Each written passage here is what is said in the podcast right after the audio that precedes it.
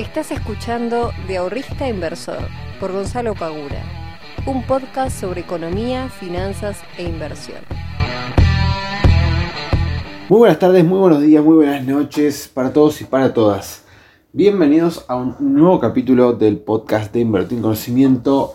Mi nombre es Gonzalo, soy el fundador y soy el encargado de traerte todas las semanas algún tema de interés sobre finanzas e inversiones e intentaré explicarte cómo funciona este mundo tan loco a veces en el que se mueven todas las personas que quieren ganar un poquito más de dinero aparte de su salario. En el día de hoy voy a estar tocando un tema propuesto por uno de los chicos que me habló en Instagram, que es justamente qué consideraríamos una tasa de ganancia en el año, ¿no? Obviamente, buena, mala, excelente, muy buena, etc. Y hablar un poquito también sobre el control de esto, ¿no? Porque veo que hay muchas dudas, muchos problemas al momento de estar calculando las tasas de interés de la ganancia que están obteniendo. Entonces hoy vamos a estar hablando un poquito sobre eso, que me interesa porque me parece que es fundamental al momento de empezar a invertir que tengamos una conciencia clara, o una noción clara, mejor dicho, de cuánto estamos ganando, si es que estamos ganando plata, si no estamos ganando plata, si se podría ganar más, etc. Porque si nosotros no lo podemos medir eso, o si nosotros no sabemos cómo medirlo, bueno, va a ser bastante complicado de que los podamos llegar a mejorar, ¿sí? Si vos no sos consciente de que estás ganando una tasa baja y podrías estar ganando una tasa del doble, bueno, evidentemente hay algo ahí para trabajar. Pero yo recién, así entrando a Facebook, leo un comentario de uno de los tantos grupos en los que me había metido en su momento de inversiones, que un muchacho preguntaba si convenía vender, no me acuerdo cuánto era, si era $4,000 o $5,000, vender $4,000 o $5,000 para ponerlo en Mercado Pago una tasa del 24%. O sea, yo creo que, y quiero creer que ustedes del otro lado que están escuchándome, que vos que me estás escuchando, esa respuesta ya la tenés que recontra saber. Si ya venís escuchando este podcast hace bastante, ya la respuesta a esa preconsulta ya la tenés que saber. Pero estas cosas pasan y son peligrosas, realmente. Pero bueno, ahora vamos a hablar de eso. Me pone muy contento contarles de que la semana que viene el podcast va a ser un podcast totalmente distinto a lo que venimos haciendo en todos los podcasts hasta ahora, porque voy a entrevistar a Leti, que Leti es miembro de la academia ya hace algunos meses y tiene una historia de superación en finanzas personales excelente, que me parece que vale la pena contarla, y ya que este es un espacio justamente para que todas las personas puedan mejorar sus finanzas personales, que puedan invertir, que puedan aprender un poquito mejor cómo manejar el dinero. Qué mejor idea que poder entrevistar y que otra persona, que no sea yo, así de paso escuchan a otra persona y no escuchan completamente a mí, otra persona que ha sufrido, ha pasado por ese camino tan difícil que es estar en una situación financiera complicada, y luego de mucho esfuerzo, luego de mucho trabajo, luego de tomar conciencia y empezar a hacer las cosas bien, pudo hoy en día empezar a generar su ahorro, a tener sus propias inversiones. Pero no les voy a adelantar nada, vamos a esperar hasta la semana que viene, que la voy a estar entrevistando a Leti, que es una genia, para que les cuente ella misma qué fue lo que pasó, qué situación estaba y cómo logró superarlo y hoy estar económicamente mucho mejor parada que hace un tiempo atrás. Eso por un lado. Y por el otro lado, contarles también de que este mes, no sé si ya lo conté, puede ser que sí, contarles que este mes sale el nuevo curso de introducción a los bonos. Un curso muy solicitado, tanto por mismo los miembros de la academia, como también por las personas que me han consultado tanto por Instagram o que me han mandado un mensaje al WhatsApp, etc. Entonces, este curso, la verdad, la va a romper toda, porque el tema bonos es un tema que puede volverse bastante complejo si se quiere, o si alguien se lo presenta de manera compleja, puede ser bastante complejo, pero lo voy a llevar a una expresión tan pero tan simple que les va a encantar, sinceramente. Así que va a ser un curso que va a estar buenísimo. Voy a estar después compartiéndoles el temario y mostrándoles un poquito antes de la preview del estreno del curso de bonos. Bueno, chicos, tenemos un mini veranito financiero dentro de lo que fue el Merval. Está el Merval ahí un pelín de estar en máximos, así que estuvimos con las acciones teniendo un buen subidón.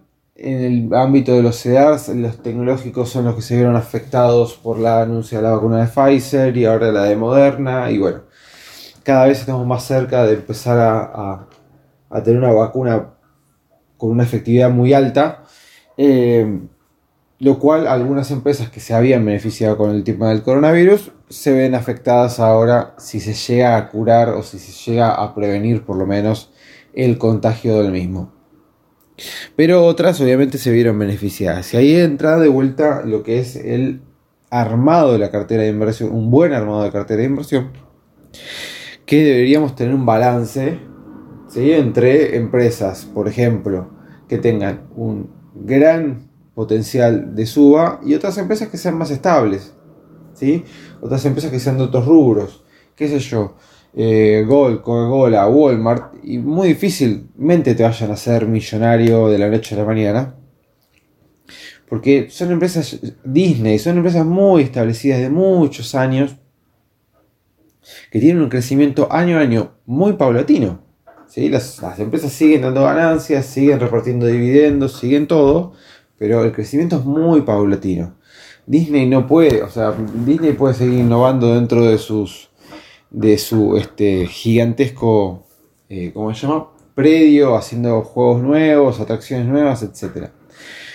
Pero a menos que haga un cambio de modelo de negocios drástico, no va a crecer al 300% todos los años durante 10 años. Es muy difícil. Cambian las tecnológicas, como pueden seguir innovando constantemente, ese tipo de crecimientos, ese tipo de subas, sí. Miren Tesla. ¿Qué pasa con Tesla? Tesla es un monstruo que viene subiendo este año de una manera, pero ya demencial directamente. Y la verdad es que Tesla, si ustedes se ponen a ver los balances, o sea, no es que está ganando una cantidad de dinero gigante. Pero ¿qué pasa? Todas las subas de precios que tienen la empresa pueden ser o dos cosas: o una burbuja gigante que en algún momento se pinche, o realmente una anticipación por parte de los inversores enorme, que anticipan que en algún momento Tesla va a empezar a ser una máquina de generar dinero y quieren tener sus acciones en cartera hoy. Bien, entonces o se está generando una burbuja enorme, o hay una perspectiva muy grande de parte de los inversores reales de que después esto puede llegar a ser en el futuro una gran inversión. Entonces hay que ver cuál de las dos opciones es. Pero volviendo a lo que decía antes, si nosotros tenemos todo en tecnológicas, ya estamos haciendo algo mal. Si nosotros tenemos todo en empresa de consumo, ya estamos haciendo algo mal. Tenemos que tener una diversificación dentro de nuestra cartera. Ya puede ser en CDRs o puede ser también en acciones argentinas, ¿no? Pero fíjense cómo una buena noticia para el mundo es una mala noticia para un sector en particular. Entonces, de esa manera, cuando una pata se está moviendo un poquito y no está andando muy bien, las otras tres patas de la silla te van a sostener la cartera de inversión. Y ahí es cuando entra de vuelta el poder de la diversificación, y por eso yo insisto tanto en que se tomen un tiempito, un trabajo, como para poder hacerlo. Y si no saben cómo hacer el tema de la diversificación, bueno, ya saben a qué academia tienen que inscribirse. Chicos y chicas, vamos a pasar entonces al tema de hoy, que es el tema de la rentabilidad. Primero, contestando la pregunta que me habían hecho de cuál es una rentabilidad buena, una rentabilidad mala, una muy buena y una excelente. Para mí una rentabilidad mala sería quedar por debajo del tipo de cambio y quedar por debajo de la inflación y quedar por debajo del plazo fijo. Por ejemplo, este muchacho que consultaba en Facebook: che, vendo mis $5.000 para meterme en la tasa de mercado pago de 24. Bueno, si hiciera eso, si hiciera eso, ese muchacho estaría consiguiendo una tasa anual muy mala, ¿sí? Esa tasa para mí es muy mala. El plazo fijo te paga el 37%. ¿Por qué yo voy a poner mi plata al 24% si un plazo fijo me paga el 37%? ¿Qué sentido tendría? O sea, siempre recordemos, nosotros cuando vamos a tomar decisiones de inversión, tenemos un costo de oportunidad que estamos asumiendo, ¿sí? Ese costo de oportunidad se va a ver reflejado dependiendo de qué inversión nosotros estamos eligiendo. Si tenemos dos opciones de riesgos similares, que pueden llegar a ser la tasa de mercado pago o un plazo fijo, y elegimos la de mercado pago que es más baja, nuestro costo de oportunidad es haber perdido la tasa del 37% del plazo fijo. ¿Por qué vamos a estar eligiendo entre dos opciones de similar riesgo la peor? No tiene sentido. Entonces, si ustedes están ganando una tasa hoy en día por debajo que es la del plazo fijo, lamentablemente tengo que informarles que están teniendo una tasa de interés en el año de ganancia muy mala, que está quedando por debajo de la inflación, que hoy en día se sitúa en el 27%, y que está quedando muy por debajo del dólar. Ahora, ¿cuál sería una tasa aceptable? O una tasa, sí, una tasa aceptable. Y bueno, te podría llegar a decir la tasa del plazo fijo, la de hoy, la del 37%, que en teoría quedaría un pelín hoy empatando a la inflación, ¿sí? Una tasa buena, podríamos decirla como aquella tasa que le gana a una de las dos variables, ya sea inflación o tipo de cambio. En este año en particular el tipo de cambio subió más que la inflación, así que una tasa buena podríamos decir que sea aquella tasa que por lo menos le gana a la inflación. O sea que nuestro poder adquisitivo, nuestro poder de compra dentro del país, de vuelta, nuestro poder adquisitivo de compra dentro del país para insumos, bienes y servicios denominados en pesos, nosotros vamos a tener mayor poder de compra. Bien, si la inflación termina siendo del 35% y nosotros le sacamos a nuestras inversiones el 45%, bueno, tenemos una tasa buena, ¿sí? ¿Perdimos contra el dólar? Perdimos contra el dólar, sí, es verdad. Pero le ganamos a la inflación, o sea que a alguna de las dos variables le ganamos. Hubo años en que las variables se han invertido, es decir, el tipo de cambio subió menos que la inflación, ¿ok? Entonces, si ese fuese el caso este año, la tasa buena sería haberle ganado al dólar y haber quedado un poco por debajo de la inflación, ¿ok? Ahora, una tasa que nosotros deberíamos tener como estandarte, o sea, deberíamos tratar de conseguir esa tasa, por lo menos, es aquella que no pierde ni contra el dólar ni contra la inflación. ¿Por qué? Porque cuando yo invierto para ganar, no invierto para perder, nunca. Después puedo perder, ¿sí? O sea, Si yo ahora les estoy diciendo esto, si ustedes tienen una tasa que es inferior a estos porcentajes que yo les estoy diciendo, no se angustien, puede pasar, ¿sí? Me ha pasado, y no sería, no es que me ha pasado una sola vez, me ha pasado varias veces, ¿sí? Cuando estuve haciendo mis primeras inversiones. Pero a medida que ustedes van ganando experiencia, la idea, ¿sí? Y que se vayan animando a probar nuevos riesgos, nuevos activos financieros, la idea es que puedan ir obteniendo mayores ganancias. Si ustedes ya saltaron todos los pasos y se fueron a los futuros, se fueron a las opciones financieras, se fueron a los CFDs apalancados y todos estos instrumentos que te permiten apalancarte y estás ganando menos que un plazo fijo, ya estás recontra mega mal, ¿bien? Pero la idea de esto es que mientras vayan aumentando su conocimiento, su experiencia, se vayan animando a soltar un poquito el tema del riesgo, animarse un poquito más y tratar de buscar obtener rentabilidades acorde a lo que está pasando en el mercado. Entonces, si ustedes hoy están perdiendo contra el dólar, pero le ganan la inflación, tranqui. Están en una situación, por lo menos, mucho más favorable que el 80% de los argentinos. Ahora, la idea sería, por lo menos, no perder capacidad de ahorro en pesos ni en dólares, ¿ok? Entonces, si ustedes están teniendo una tasa que le esté empatando al dólar y que le haya ganado la inflación, porque la inflación va a terminar apenas por encima del 30% en teoría, el 31, 32% o 33 creo que era, Y el dólar, si tomamos el dólar MEP, claramente tuvo una subida enorme. O sea que tienen que tener una tasa de más del, creo que 80%, si no me equivoco, al día de hoy. Están quedando muy por debajo del dólar. Bien, pero bueno, por lo menos le ganaron a una variable. Pero si lograron empatarle al dólar y obviamente le ganaron a la inflación, están en una situación muy favorable. Y es más, ahí es cuando recae el mail que mandé esta semana, el lunes, si no me equivoco, o la semana pasada, no recuerdo, que decía que era un buen momento para consumir, porque la inflación estaba quedando muy relegada versus el tipo de cambio, y en ese sentido los saldos reales, ¿sí?, de las personas estaban quedando en una buena posición como para poder empezar a consumir bienes que estén ajustados al tipo de cambio oficial, ¿sí? Bienes importados que son comprados al tipo de cambio oficial, es un buen momento como para salir a comprarlos, estoquearse de cosas que tengas que cambiar en tu casa, porque quizás si se empieza a liberar un poco más el tema del dólar y lo empiezan a devaluar, la inflación va a tener un impacto en eso. Ahora, una tasa excelente, ¿sí?, una tasa excelente que sería aquella que le gana a las dos variables, tipo de cambio y inflación. ¿De cuánto? Bueno, ya por encima de esas dos variables, lo que sea. Bien. 100%, 90%, 110%, o sea, de arriba de esas dos variables, ya si estás por encima de esas dos variables, fantástico. Y ahí es cuando recae el concepto de vuelta de la tasa real. Y cuando recae el concepto de estar calculando tus ganancias en términos de dólares y no en términos de pesos. Porque todas estas tasas de las que venimos hablando son todas tasas en pesos. Pero nosotros tenemos que medir las tasas en dólares para saber justamente si no estamos perdiendo contra la variable más importante, que es el dólar.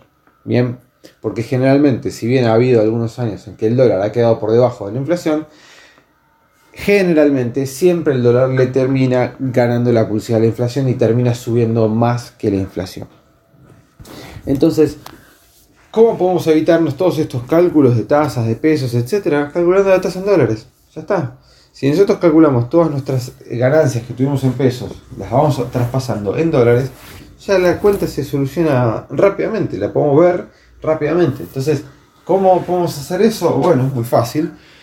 Si vos tenías 1.000 pesos al inicio del año y el dólar estaba a 100, lo transformas en dólares.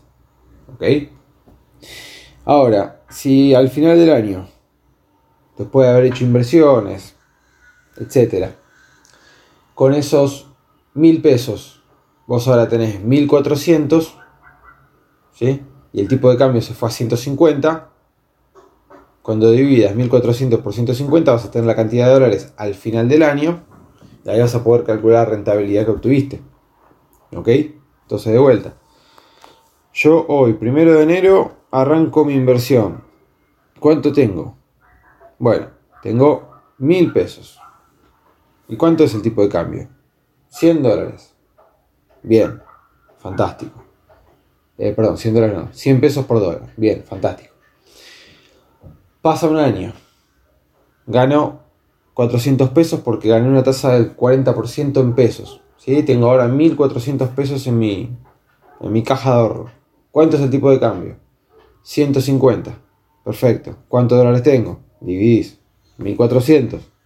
Por 150 te da la cantidad de dólares que tenés al final del año. Ya sin hacer la cuenta, ya si el tipo de cambio subió un 50% y la tasa que yo gané fue de 40, ya sé que estoy perdiendo, pero no importa.